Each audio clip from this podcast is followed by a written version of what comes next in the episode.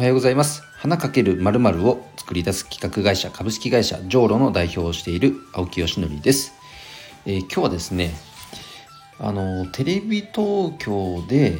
あのもう名プロデューサーとしてね今の名プロデューサーか。あのテレビ東京出身のあの佐久間さん。多分ご存知の方も多いと思いますがあのいろんなね人気番組を輩出作ってこられたでその方の著書で「ずるい仕事術」っていう本を読んだんですけどあの、まあ、僕もプロデューサーと言われることが増えてきたのでこれはぜひちょっと読んどかなきゃなと思って読みました。で非常に面白かったのでその感想を今日はお伝えする回でございますので聞いてください、えー、それでは本題に入る前に1点お知らせです、え、運営しているオンラインサロン花かけるあごめんなさい花と緑の社会実験室そうではえっ、ー、と6期 ,6 期生の募集じゃないごめんなさい。間違えました。あの6月から、えー、リニューアルをします。はい。で今まではですね、まあ、いわゆる有料版しかなかったんですが、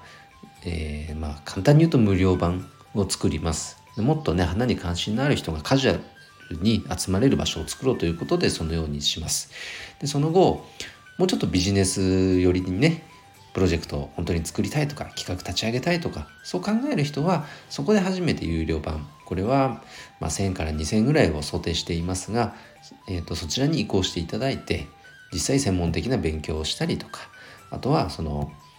えー、プロジェクトをいざ立ち上げるっていう時のサポートを受けられたりとか、えー、そんな、えー、住み分けをきちっとしてね、え運営していきたいと思っておりますので、えー、ぜひとも興味ある方はまずは無料版の方花に関心のある人ね、えこちらにご参加いただけたら嬉しいです。お待ちしております。はい、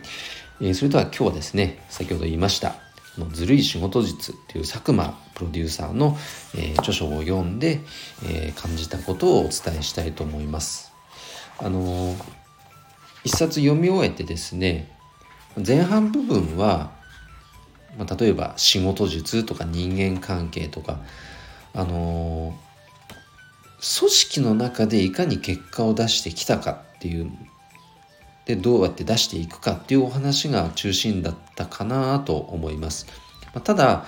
一般論とかを述べているわけではなくて佐久間さんの体験談に基づいたお話なのですごく説得力がありました面白かったですね読んでてね。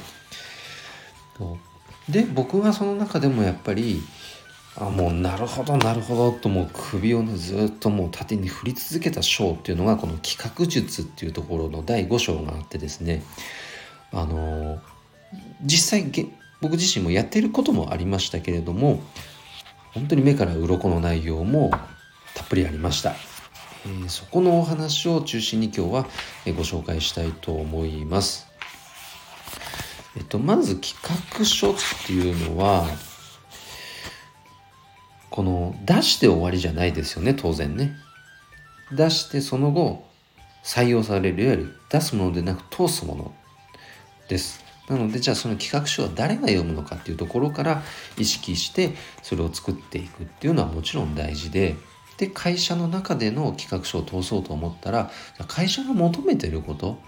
でそこにリーチできるような企画であるかどうかっていうのはもちろん大事ですよね。ただただ自分が思いついてこれ面白そうで企画書にまとめたところでその企画書の内容が本当に素晴らしかったとしても会社が求めていることとは全くずれていたらやっぱなかなか採用っていうところには至らないでしょうし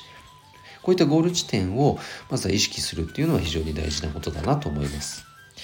それとあとはですねこの企画ってそうそう出てくるもんではないけどもでも出てくるものでもある両方あると思うんですね。でその時のえー、術、発想術。こういったものを佐久間流っていうものがあるそうなので、えー、それを読んで僕はあなるほどねと思いました。まず一つは反転法ですね。そう。反転させるっていうあのあの反転ですね。これがまず一つですね。うん。こうなんか感じた違和感とかがあったとしたらそれを逆に企画にしてみるという発想。好きじゃないとか嫌いっていう感情が何か芽生えたものがあったら逆にそれを利用して企画に落とし込む。そんなことをやってるそうですね。あとは2つ目が掛け算ですね。これはもうすでに僕もやっています。僕でしたら花かける〇〇っていう掛け算を常に考えている。これ非常に考えやすい方法ですね、うん、でその中で僕があとは本当にこれはあなるほど。って思ったし自信を持てたのがこの企画には自分だけの現役を混ぜる。現役ってあの現役プレイヤーとかの現役じゃなくてお酒の現役とかそういう現役ですね。これを混ぜるっていう意味です。これどういうことかというと企画に大事なのはマーケティングじゃなくて自分の感覚だっていう言葉があって僕これすごく自信になりました。勇気をもらいました。なんかやっぱマーケティング的に見てそれって需要があるのかニーズがあるのかとかそういうところから逆算すると確かにうんと当たる確率は高いのかもしれないけど自分の中にそれが面白いと思えるかどうかは全く別ですよね。ワクワクするかは全く別。うん、だからその自分の感覚っていうものがまずその企画の中に入っているかどうか。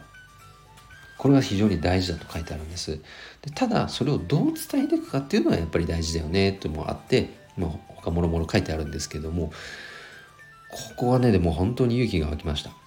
あの例えばカクテルとかもそうじゃないですか。ここにも書いてありますけど例えば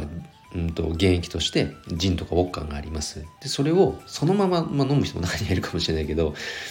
その割るとね例えばジントニックとかジンバックとか割って美味しい。